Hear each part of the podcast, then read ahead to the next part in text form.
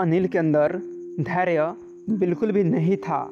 वह एक काम शुरू करता और कुछ दिन करने के बाद उसे बंद कर दूसरा काम आरंभ कर देता। इसी तरह कई साल बीत चुके थे और वह अभी तक अपने आप को किसी भी व्यापार में साबित नहीं कर पाया था। अनिल की इसी आदत से उसके माता पिता बहुत परेशान थे। वे जब भी उससे कोई काम छोड़ने का कारण पूछते थे तो वह कोई ना कोई कारण बता करके खुद को सही प्रमाणित करने का प्रयत्न करता रहता था। अब अनिल के सुधरने की कोई उम्मीद नहीं दिख रही थी। तभी पता चला कि शहर से कुछ दूर एक आश्रम में बहुत पहुँचे हुए गुरुजी का आगमन हुआ है। दूर दूर से लोग उनका प्रवचन सुनने आने लगे। एक दिन अनिल के माता पिता भी उसे लेकर महात्मा जी के पास पहुँचे। उनकी समस्या सुनने के बाद उन्होंने अगले दिन सुबह सुबह अनिल को अपने पास बुलाया। अनिल को न चाहते हुए भी भोर में ही गुरुजी के पास जाना पड़ा। गुरुजी उसे एक बगीचे में ले गए और धीरे धीरे आगे बढ़ते हुए बोले, बेटा, तुम्हारा पसंदीदा फल कौन सा है? आम, अनिल बोला। ठीक है बेटा, ज़रा वहाँ रखे, बोरे में से कुछ आम की गुठलियाँ निकालना और उन्हें यहाँ ज़मीन में गाड़ देना।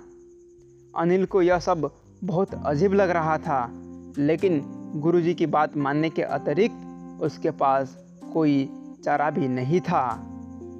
उसने शीघ्र ही कुछ गुठलियाँ उठाई और फावड़े से ज़मीन खोद उसमें गाड़ दी।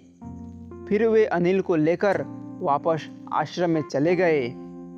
करीब आधे घंटे बाद वे अनिल से बोले, जरा बाहर जाकर देखना, उन गुठलियों में से फल निकला कि नहीं? अरे, इतनी जल्दी फल कहाँ से निकल जाएगा? अभी कुछ ही देर पहले तो हमने गुठलियाँ ज़मीन में गाड़ी थी। अच्छा तो रुक जाओ, थोड़ी देर बाद जाकर देख लेना। कुछ देर बाद उन्होंने अनिल से फिर बाहर जाकर देखने को कहा। अनिल जानता था कि अभी कुछ भी नहीं हुआ होगा, पर फिर भी गुरुजी के कहने पर वह बगीचे में गया। लौट कर बोला, कुछ भी तो नहीं हुआ है गुरुजी। आप फल की बात कर रहे हैं।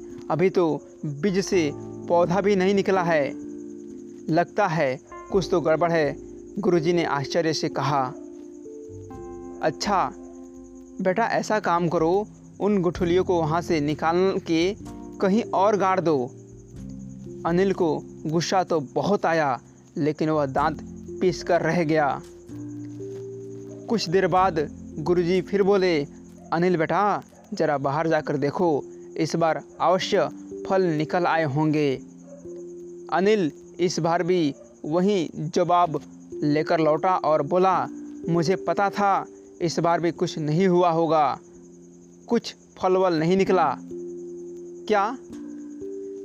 क्या अब मैं अपने घर जा सकता हूँ? नहीं नहीं, रुको। चलो, हम इस बार गुठलियों को ही बदल कर देख लेते हैं। क्या पता फल निकल जाए? इस बार अनिल ने अपना धैर्य खो दिया और बोला, मुझे विश्वास नहीं होता कि आपके जैसे नामी गुरु को इतनी छोटी सी बात पता नहीं कि कोई भी बीज लगाने के बाद उससे फल निकलने में समय लगता है। आपको बीज को खाद पानी देना पड़ता है। लंबी प्रतीक्षा करनी पड़ती है। तब कहीं जाकर फल प्राप्त होता है। गुरुजी मुस्कराए और बोले, बेटा, यही तो मैं तुम्हें समझाना चाहता था। कोई काम शुरू करते हो, कुछ दिन मेहनत करते हो, फिर सोचते हो, लाभ क्यों नहीं हो रहा है? इसके बाद तुम किसी और स्थान पर या कोई नया काम आरंभ करते हो। इस बार भी तुम्हें कोई फल नहीं मिलता। फिर तुम सोचते हो कि संभवतः यह धंधा ही बेकार है। एक बात समझ लो, जैसे आम की गुठलियाँ तुरंत फल नहीं दे सकती, वैसे ही कोई भी कार्य तब तक अपेक्षित फल नहीं दे सकता, जब तक तुम उसे पर्याप्त प्रयत्न और समय नहीं देते। इसलिए इस बार अधीर होकर कोई काम बंद करने से पहले आम की इन गुठलियों के बारे में सोच लेना। कहीं ऐसा तो नहीं कि तुमने उसे पर्याप्त समय ही नहीं दिया। अनिल अब अपनी गलती समझ चुका था। उसने मेहनत और धैर्य के बल पर शीघ्र ही एक नया व्यवसाय खड़ा किया और एक कामयाब व्यक्ति बना। दोस्तों, उम्मीद करता हूँ कि इस कहानी के माध्यम से आप कुछ सीख पाए होंगे। तो इस वीडियो को लाइक करें और शेयर करें। हम आपसे मिलेंगे अगले वीडियो में। तब तक के लिए बाय बाय टेक केयर, जय हिंद बंदे मातरम।